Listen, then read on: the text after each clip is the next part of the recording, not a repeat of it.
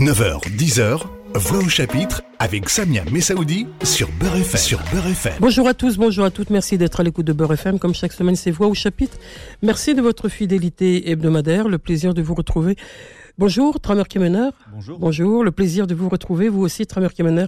Vous êtes euh, avec vos livres, un rendez-vous important à Beurre FM, en tout cas pour évoquer euh, le travail euh, important que vous faites sur la question de, de l'Algérie, de la guerre d'Algérie. Voici un nouveau livre qui vient de paraître. Il s'appelle Vivre en Algérie du 19e siècle au 20e siècle.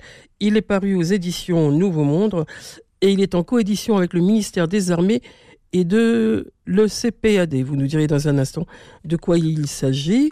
Vous présentez d'abord, Tramer Kemener, vous êtes euh, historien, vous êtes membre de la commission Mémoire et Vérité qui a été mise en place à la suite du rapport euh, de Benjamin Stora. Vous êtes membre aussi du conseil d'orientation du Palais de la Porte Dorée, du Musée national de l'histoire de l'immigration. Vous êtes chargé de cours à l'Université de Paris et vous êtes surtout euh, auteur de nombreux ouvrages, vous l'aurez compris, sur la question de, de l'Algérie, de l'histoire de la guerre d'Algérie, de l'histoire coloniale. Et ce tout dernier livre est tout à fait intéressant puisqu'il marque une originalité, une, audace, une nouveauté justement dans, dans ce regard qu'on peut porter euh, sur l'Algérie aujourd'hui.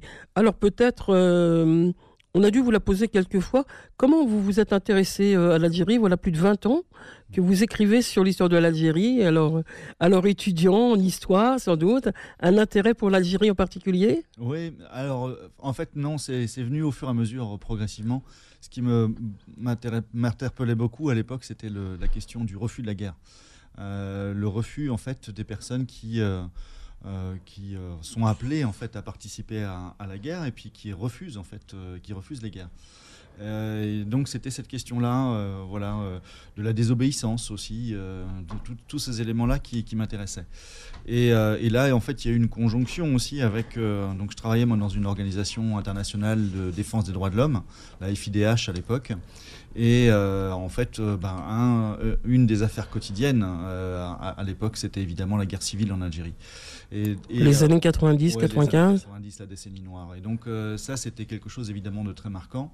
Et c'est là, en fait, euh, en, défendant euh, aussi les défenseurs des droits de l'homme et tout ce qui pouvait se passer en fait en Algérie, qu'on appréhendait mal évidemment de, France aussi, que je me suis rendu compte en fait qu'il était question, ça fait ressurgir, pardon, vraiment la, ce qu'on appelait la première guerre d'Algérie, la guerre d'indépendance en fait algérienne.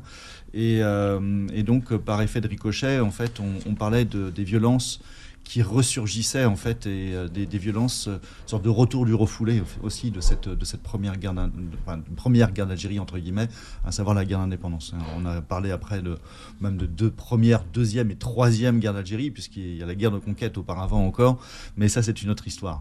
Euh, et, donc voilà, au, moment des, années 90, en fait, ce qui m'a, voilà, je me suis rendu compte que finalement cette guerre d'indépendance, je la connaissais très mal. Euh, et, je me suis rendu compte que les personnes en fait euh, qui avaient refusé de participer à cette guerre-là, en fait, il en était très peu question.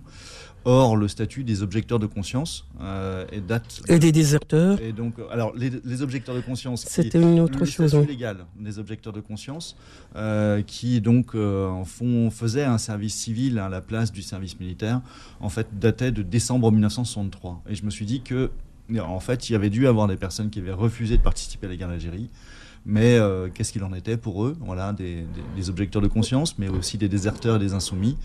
Et c'est là que j'ai vu, en lisant un livre de Benjamin Stora, une, note de bas de page dans lequel il parlait de euh, quelques centaines de personnes, 500, euh, qui avaient refusé de participer à cette guerre. Et c'est là que, du coup, je l'ai contacté pour faire ma thèse sur ces personnes-là, parce que je me suis dit que c'était sur eux que j'avais envie de travailler. Et une thèse, c'est des années et des années de travail, et ça donne des publications ensuite. Ouais, donc, euh, Tramer Kemener, vous, nous présentez ce matin ce Vivre en Algérie du 19, e siècle au 20e siècle, paru aux éditions Nouveau Monde, je l'ai dit, un livre coédité par le ministère des Armées et le CPAD.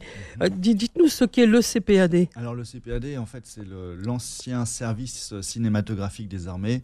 Aujourd'hui, c'est le service de production audiovisuelle des armées, en fait. Donc, c'est effectivement une, instance officielle du ministère des Armées qui est chargée de, prendre toutes les photos et les vidéos en tant que telles. Alors, pourquoi est-ce qu'ils sont aussi partie prenante à l'intérieur? C'est parce qu'il y a en fait beaucoup de photos qui proviennent de leur fonds. Euh, et euh, en, fait, voilà, c'est un, fonds qui est euh, gigantesque en fait, parce qu'on imagine bien pendant la guerre d'Algérie en particulier, que les armées évidemment étaient complètement partie prenante, à la fois évidemment en tant qu'outil de répression, outil guerrier en tant que tel, et outil de propagande aussi.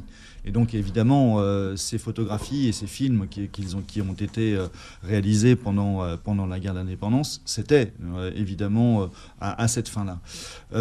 sauf que il y a aussi en fait donc cet aspect-là, mais il y a aussi en fait des personnes qui, pour échapper au service militaire, échapper à, la répression en tant que telle, ont, plutôt fait leur service militaire euh, dans un cadre, on va dire, civil. Donc il y a eu euh, tout cet aspect-là, en fait, euh, qui, qui, a été une sorte d'échappatoire aussi.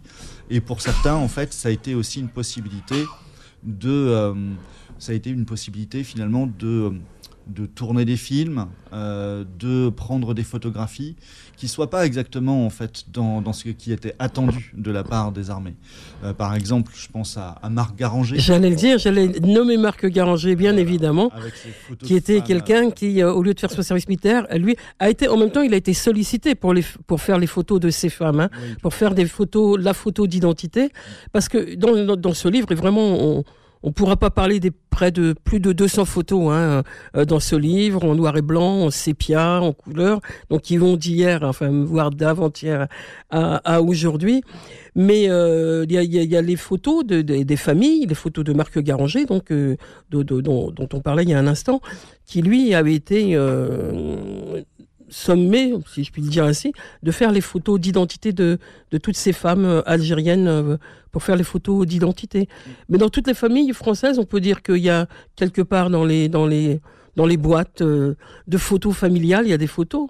Oui, complètement. De, des appelés qui sont partis, qui voilà. Ce matin, j'avais quelqu'un au téléphone qui, qui va m'envoyer en fait des, des photographies de, de, son père décédé, et, et, pour elle en fait c'est une charge trop lourde à porter en fait, et euh, donc c'est euh, avec plein d'émotions en fait qu'elle m'a téléphoné parce que elle, elle euh, finalement, elle, je me fais le dépositaire aussi de l'histoire de son père.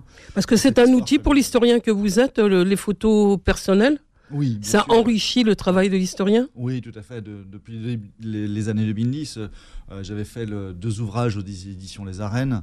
L'un avec Benjamin Storin, qui reprenait déjà aussi à la fois tout ce qui était les journaux, les carnets, les récits, les lettres euh, très très beau, très très bel album objet, on le disait à l'époque. Oui, tout à fait, un livre objet, effectivement, où on retrouve euh, des facsimilés d'archives en tant que tel. Et ça, ça avait été déjà euh, un, livre très fort sur lequel j'avais travaillé. Ça avait été une, vraiment euh, une, expérience formidable parce que c'est euh, on touche l'histoire euh, aussi par rapport à, par, par, par tous ces biais-là et on touche à la fois l'histoire intime, l'histoire vraiment très personnelle et, en même temps cette histoire vraiment générale aussi parce que elle nous concerne tous finalement.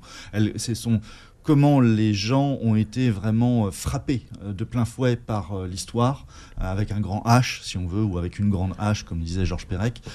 comment ça a été évidemment une expérience extrêmement, extrêmement dure en tant que telle, et comment, on va dire, on le, on le, vit tout cela aussi à travers toutes ces traces-là individuelles qui permettent de réinterroger également la grande histoire.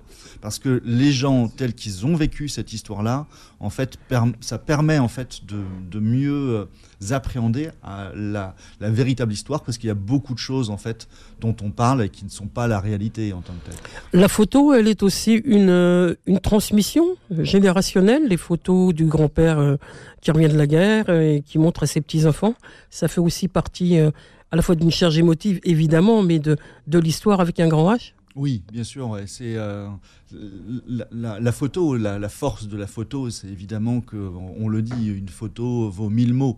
En fait, plutôt que, que de dire beaucoup de choses, par l'écrit, en fait, de plus en plus, on, est aussi dans une société euh, visuelle, euh, à la fois évidemment avec les réseaux sociaux, euh, du film et, et, de la photo, mais, mais, évidemment, il y a une force de cette photo-là. Elle, elle, parle à tout le monde directement, en fait. Il n'y a pas de, de, de, de, processus intellectuel à, à, à avoir pour pouvoir comprendre une image. Donc, euh, et ça, c'est aussi très important de réinterroger au fait toute l'histoire à travers le visuel.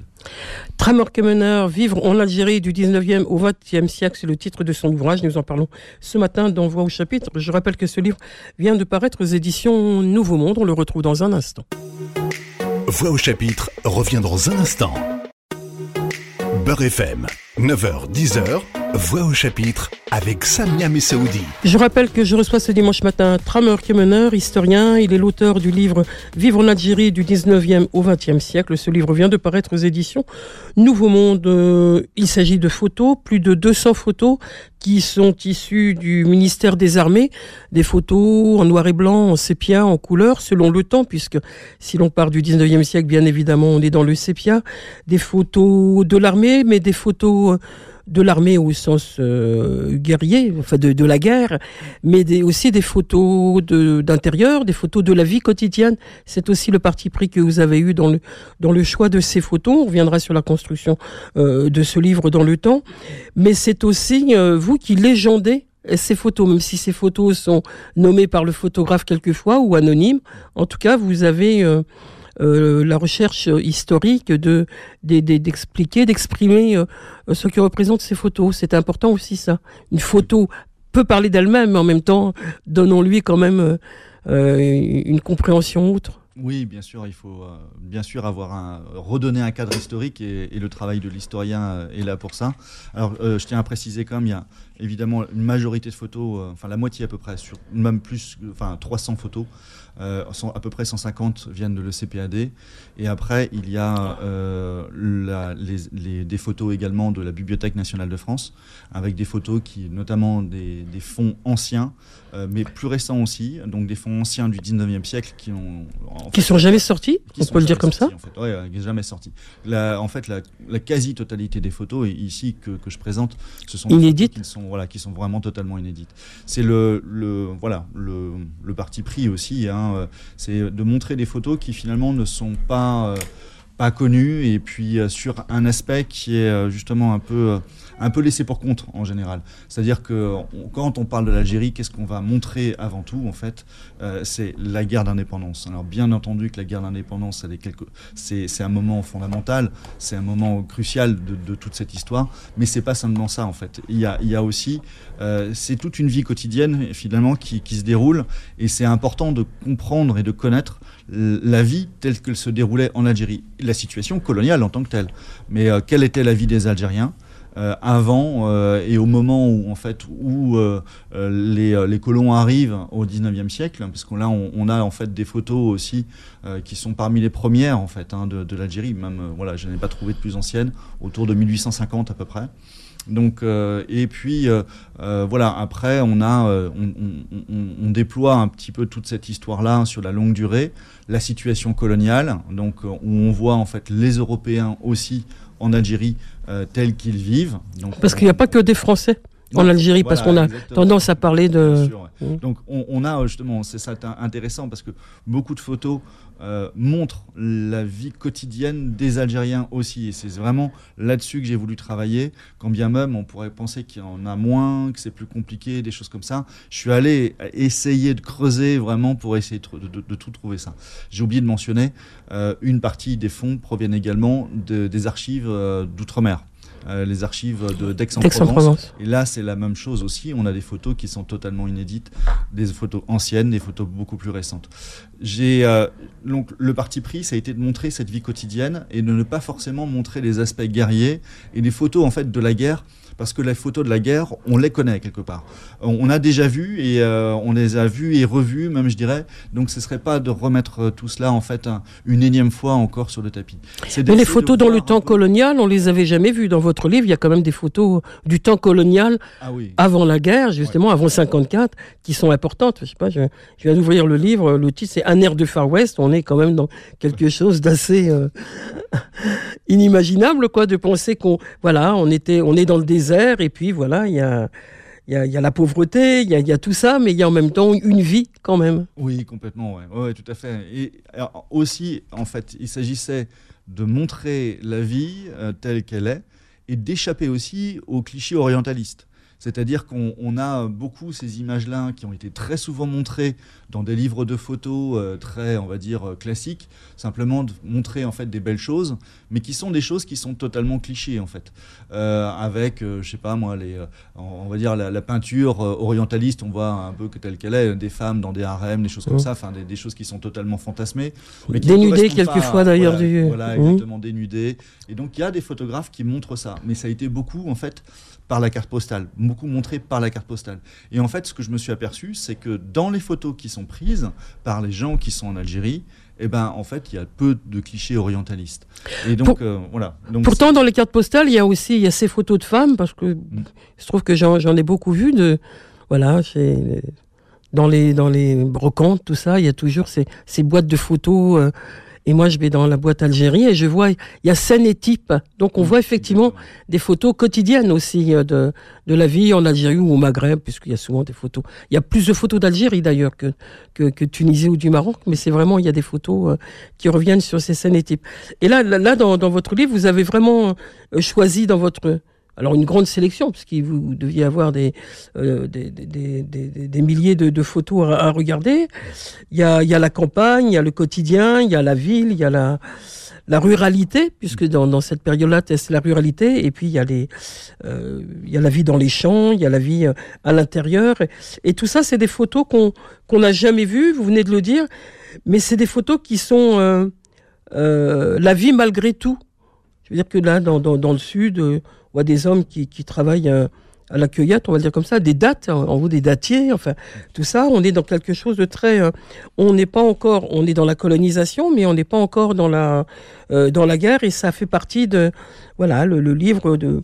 Voilà, se, se déroule comme ça. Après, il y a les rites, il y a la vie quotidienne, et, et tout ça, c'est important de, de, de mettre les marqueurs dans le temps du 19e au 20e siècle de, de la vie des Algériens, de la vie en Algérie. Oui, tout à fait. En échappant aux clichés, justement, comme je disais tout à l'heure, enfin, on, va au-delà et on, c'est quasiment aussi, ce qui est intéressant, c'est que c'est quasiment de la photo de l'instantané déjà.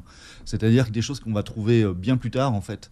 Et, et ici, en fait, les, les gens sont saisis en quelque sorte dans leur quotidien en tant que tel, au travail, chez eux, euh, dans les rues. Euh, plein d'éléments comme ça où on va retrouver effectivement euh, euh, voilà, le, le- le- le quotidien des gens. en- Les moments conviviaux. voilà, les moments conviviaux aussi, effectivement, le jeu, les échecs, des choses comme ça. Et on va, et, et qui convient aussi de réinterroger, on va dire, d'une manière historique, pour montrer en fait euh, qu'est-ce que- qu'est-ce qu'il en est e- exactement de tel ou tel élément que l'on voit, où s'inscrit-on également les lieux. Euh, ce dont je suis très content aussi, c'est que finalement la sélection de photos que j'ai faite, évidemment, c'est, euh, je suis parti, euh, j'ai pu cons- consulter peut-être plusieurs dizaines de milliers de photos. J'en ai sélectionné 4000, puis euh, 700, puis 400 pour arriver à 300 et encore plutôt 200 et puis c'est remonté à 300. Enfin donc ça a été des, choix qui sont assez terribles hein, et qui euh, pour essayer de rendre un petit peu compte de toute la variété de, toute cette histoire longue, on va dire, hein, sur plus d'un siècle, puisqu'on arrive jusqu'à une période postérieure à l'indépendance.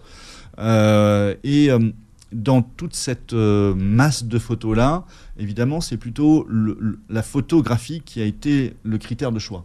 Euh, quelle photographie montrer par rapport à d'autres euh, Voilà, il y a, des choix cornéliens, il y en a qui ne sont pas sélectionnés, c'est vraiment euh, terrible de ce point de vue-là. Mais ce dont je suis très content finalement, c'est qu'à posteriori, j'ai regardé en fait, et on a fait des cartes là-dessus aussi, pour montrer d'où euh, où étaient prises les photos. Et en fait, on se rend compte qu'il y, a- il y a vraiment... Toute l'Algérie qui est balayée. ouais. Donc Mm. ça, je suis très content de ça aussi parce que c'est pas en fait une région simplement qui est mise à l'honneur, c'est quasi, enfin c'est toute l'Algérie quoi.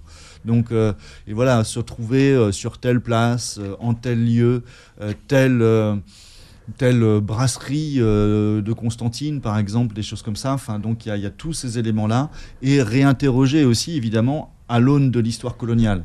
C'est-à-dire que ce que l'on voit là, qu'est-ce que l'on voit et qu'est-ce que l'on ne voit pas euh, qu'est-ce que ça montre aussi de l'état des relations sociales euh, et de, de, euh, de, la domination coloniale qui peut exister. voilà. La ville européenne, évidemment, Alger, par exemple, c'est aussi la ville européenne et, ça va être aussi la, Casbah. Et voilà, le, quotidien des, Algériens. ça va du, du, petit sieur de de chaussures en passant par effectivement un autre regard dans Alger. Je, je, disais que vous, vous légendiez les photos avec bon la, euh, la période, euh, etc. Mais plus que cela, vous faites aussi une dans les entrées de, de chapitres, vous, vous racontez un petit peu l'époque Alger, par exemple. Il y a une, vous vous expliquez ce qu'est Alger et puis comment voilà c'est construit euh, euh, brièvement parce que vraiment le livre est, aux photos mais c'est important aussi de, rappeler ce, regard de, l'historien dans, le texte euh, au-delà de la légende de la photo. Oui, il faut recontextualiser toujours. Enfin, c'est pas, c'est pas simplement un beau livre, c'est aussi un livre d'histoire. Enfin, en tout cas, j'ai essayé de, le rendre tel, un, livre de, de l'histoire du quotidien.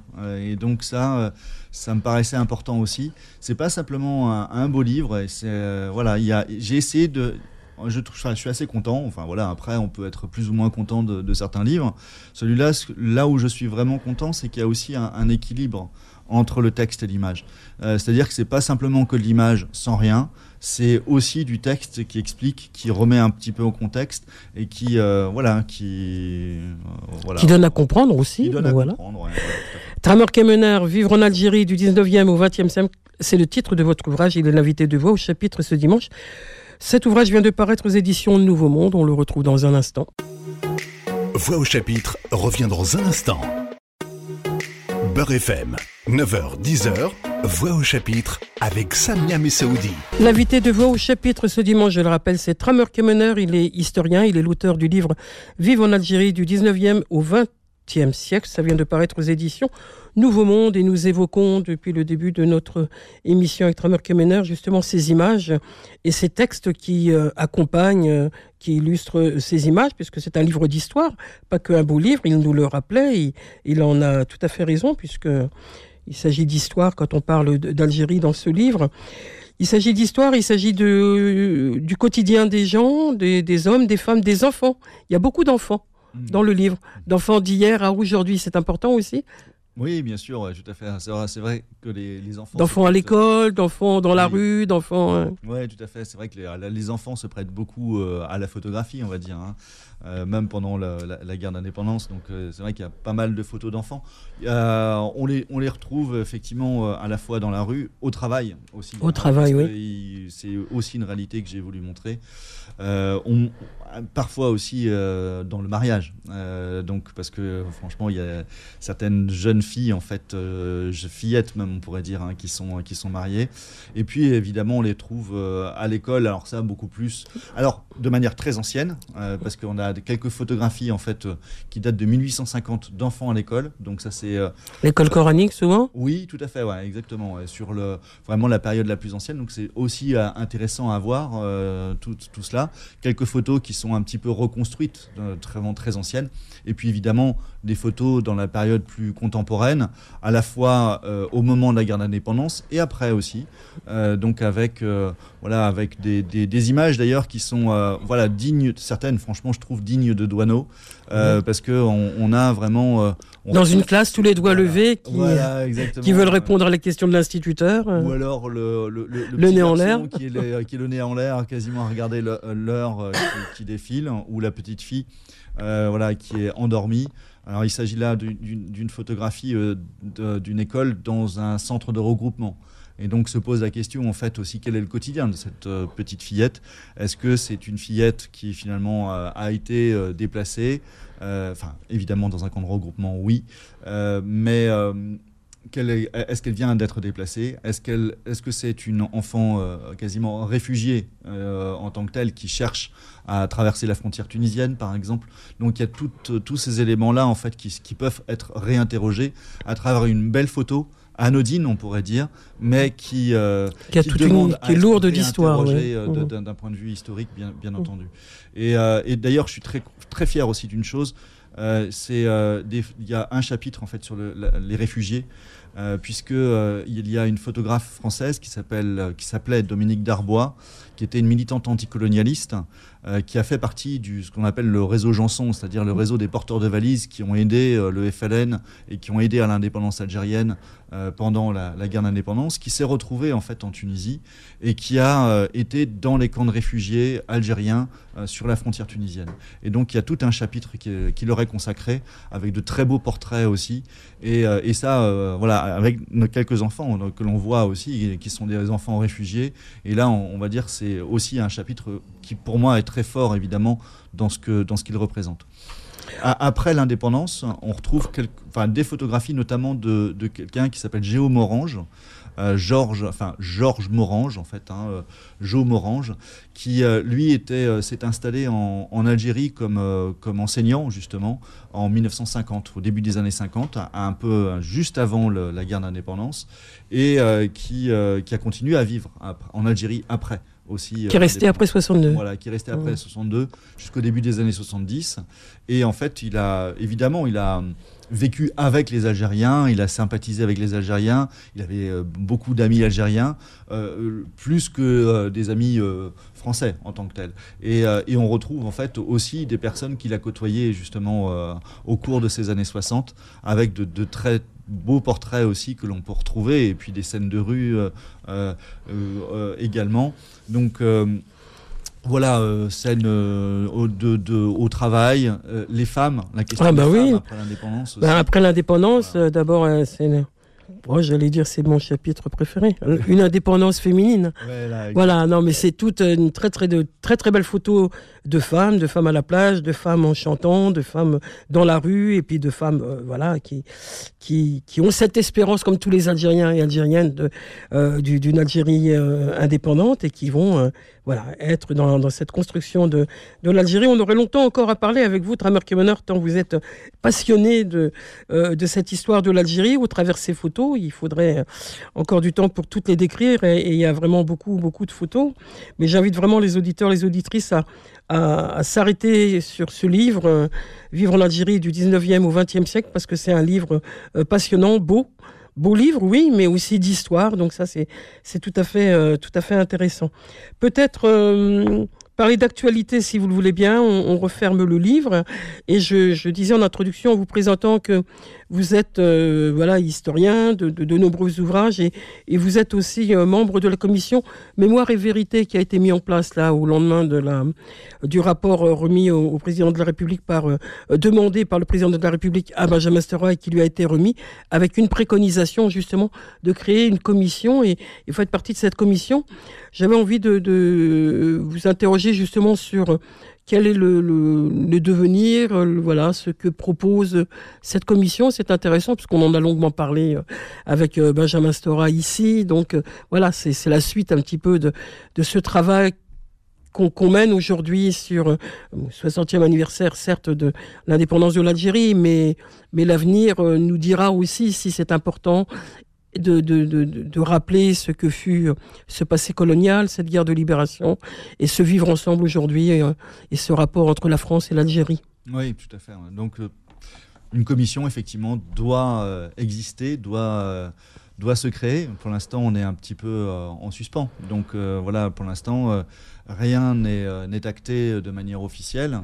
Euh, Il y a eu des propositions dans, dans, dans, ce rapport qui avait été fait euh Oui, tout à fait. Oh. donc le rapport Stora préconisait la, voilà, euh, préconisait la, enfin, 22 préconisations, une, une, quinzaine qui ont été élaborées de, de, préconisations. Dans les, dans les autres préconisations qui sont toujours en cours, euh, on a notamment la, création euh, d'un musée ou d'un institut, enfin c'est quelque chose euh, de cet ordre-là, qui serait en fait un musée de la France et de l'Algérie. Voilà, donc à Montpellier, c'est ce qui avait été préconisé. c'est quelque chose qui toujours en cours aussi. Donc là, on, attend aussi des, des, décisions officielles. Et puis, donc, dans la suite du rapport, du rapport Stora, il y avait eu cette proposition euh, faite euh, aussi par l'Algérie, donc d'avoir une, une commission mixte d'historiens pour travailler sur... Ça c'est intéressant d'avoir ce regard euh, partagé, échangé en tout cas avec des historiens algériens. Voilà, ça s'est fait quelquefois, Gilles Monceron, historien que vous connaissez sans doute, avait fait un travail avec Remaoun. Hassan Remaoun, donc il y avait eu un, ouvrage euh, en commun. c'est intéressant ce travail-là. bien sûr, tout à fait, euh, tout à fait intéressant. Ça avait été un des ouvrages pionniers qui m'avait beaucoup servi aussi d'ailleurs au moment de ma thèse. Euh, c'était, il date du début des années 90. Moi, j'avais commencé à travailler en 96-97, et donc ça avait été quelque chose de vraiment d'important. Et, là, on, voilà, on, c'est quelque chose qui finalement, c'est une nouvelle étape qui doit se faire et d'aller dans le sens finalement d'un d'un voilà, d'un travail en commun voilà, pour euh, savoir, faire un état des lieux aussi euh, des archives, qu'est-ce qu'il ce qu'il existe, sur quoi est-ce que l'on peut travailler. Et je pense qu'il y a des chantiers qui sont tout à fait euh, importants, notamment sur les essais nucléaires par exemple, la question des archives évidemment aussi, et puis quelques, autres, quelques autres chantiers encore, les disparitions et autres. Donc ça c'est vraiment des choses qui sont, qui sont extrêmement fortes et, importantes. travailler, Merci Tramer Kemener, merci pour ce livre, Vivre en Algérie du 19e siècle au 20e siècle. Je le rappelle, qui est paru aux éditions Nouveau Monde en collaboration avec le ministère des Armées et le CPAD. Au revoir. On se retrouve la semaine prochaine pour un autre rendez-vous de Voix au chapitre. D'ici là, portez-vous bien. Retrouvez Voix au chapitre tous les dimanches de 9h à 10h et en podcast sur beurrefm.net et l'appli Beurrefm.